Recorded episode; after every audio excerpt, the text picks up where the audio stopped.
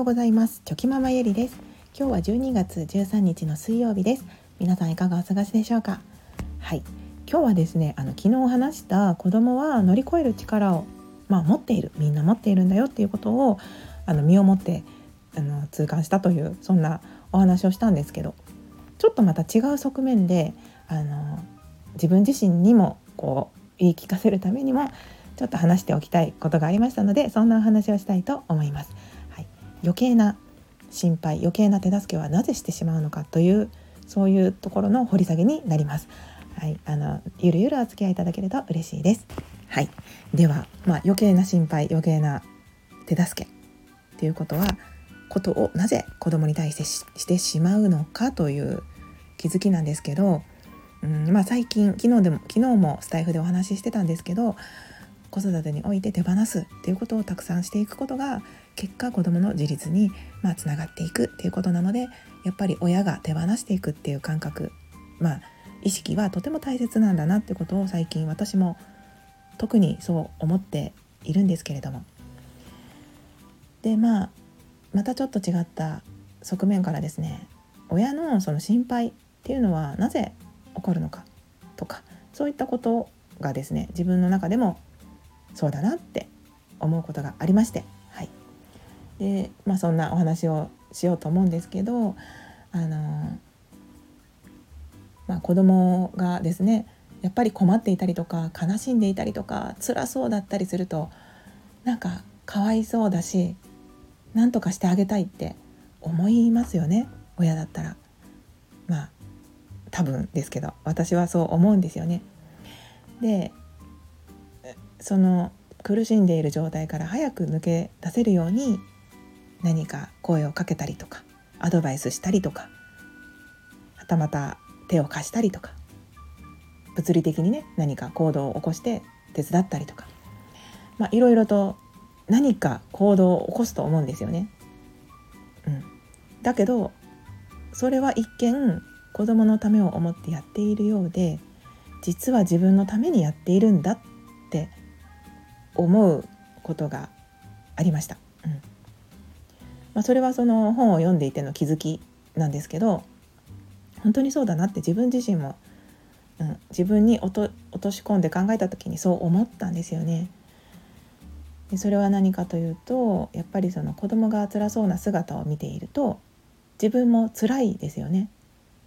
子供が悲しそうな姿を見ていると自分も悲しいししんどいですよね。やっぱり気も我が子なので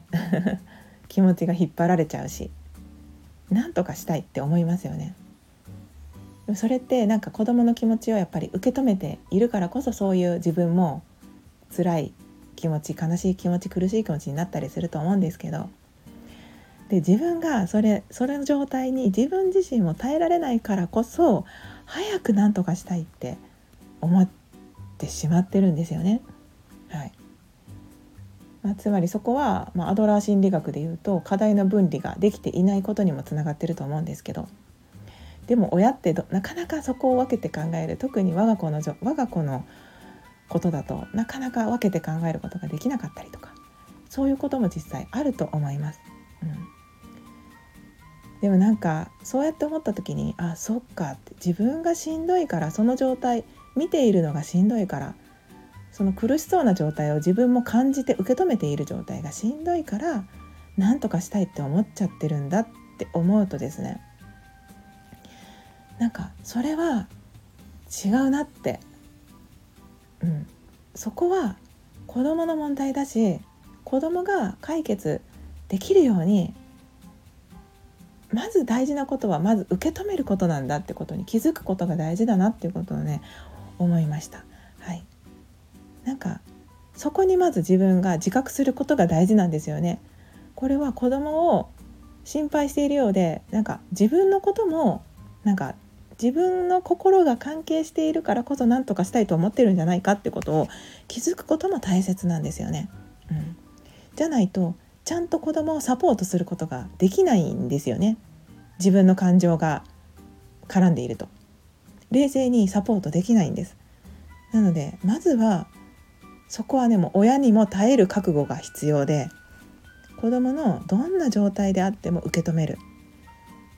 まあ、一緒にその感情を味わうってことも大事ですしもうどしっと構えて受け止めてあげることがとっても大事なんだなってことをね、はい、改めて感じておりました。なのでそれはねやっぱり親にとってもしんどい時期だと思うんですよね子供がそういう状態っていうことを受け止めきっているので。でもそこが大事なんですよね。昨日もお話ししたんですけどそういうどんな子供がどんな状態であっても親が受け止めてくれるんだって子供に分かってもらうことがここでは大事なことなのでなんか子供がそういう状態になって早く何とかしなきゃって受け止めきらずになんか受け止めきらずに何とかしようと思っちゃうことは子供にとっては実は良くないことで、うん、大事なのは子供自身が親親が自分のどんな状態でも受け止めてくれたって思ってもらうことなので、うん、なんかそこをね忘れずに意識しておくことがとっても大事だなっていうことをね自分自身にも、はい、改めて言い聞かせております。はい。でも本当にそのだから子育てってすっごく大変だなって思うのはそういうところにもあって、うん、辛い状況を受け止める味わいきる一緒になって。それはやっぱり自分にとってもね辛い時間なので。でもそれが子どものためになる。子どもの自立にもつながる。そうなんだって思うとやっぱり親にも覚悟が必要ですし忍耐も必要ですし。でもそれってやっぱり親自身も育ててもらってる。そういうチャンスを与えてもらってるんだなってことにもつながるので大変なんだけどありがたいことなんだなっていうふうにも感じます。はいなので本当にそういう意味でもやっぱり感謝しかないですよね 子供たちには。もうなんか子育てしていると自分の未熟さが本当によく分かってですね自分の向き合いたい向き合いたくないところもすごくよく分かってで自分がつまずくところ子育てにおいてつまずくところは結局は自分の問題なんだってことも分からせてもらえて。なので本当に子どもたちには感謝しかないなって思うんですけど、うん、まあそうしながら本当に毎日はい私は日々育ててもらってるなって思います。はいということですいませんなんかすごく長くなってきたんですけどちょっとまとめますとやっぱりその子どもの自立を促すために子どもがしっかり自立できるようになるには親が親にもその覚悟と忍耐と覚悟が必要でですね。しっかりと受け止めきる。どんな子供がどんな状態になってもまずは受け止めきる。ことが大切でそこを子供にしっかりと分かってもらう。親はちゃんと何でも受け止めてくれるっていうことを分かってもらってこそ子供自身も安心して次への一歩が踏み出せることになりますし親自身も冷静に子どもたちをサポートできることにもつながりますので、はい、そういったことが大切だということが改めて分かりました。分かりましたしあとはもう分かった。これはまあだから知識ですよね。知識として分かったんだから自分自身があとはもうこの日々の日常の中で本当に積み重ねていくしかありませんのであとはもうこの知識を生かしてコツコツともう日々積み上げていこうと思いますもちろんそれは最初ね最初と言わず中にはうまくいかない日があったりとかそういうこともあると思うんですけどでもここの部分は絶対に大切なことなので、はい、ここを忘れずにコツコツやっていこうと思いました。はいということで今日の気づきは以上になります。最後までお聴きくださいまして本当にありがとうございました。今日もバチバチやっていきましょう。ではまた明日。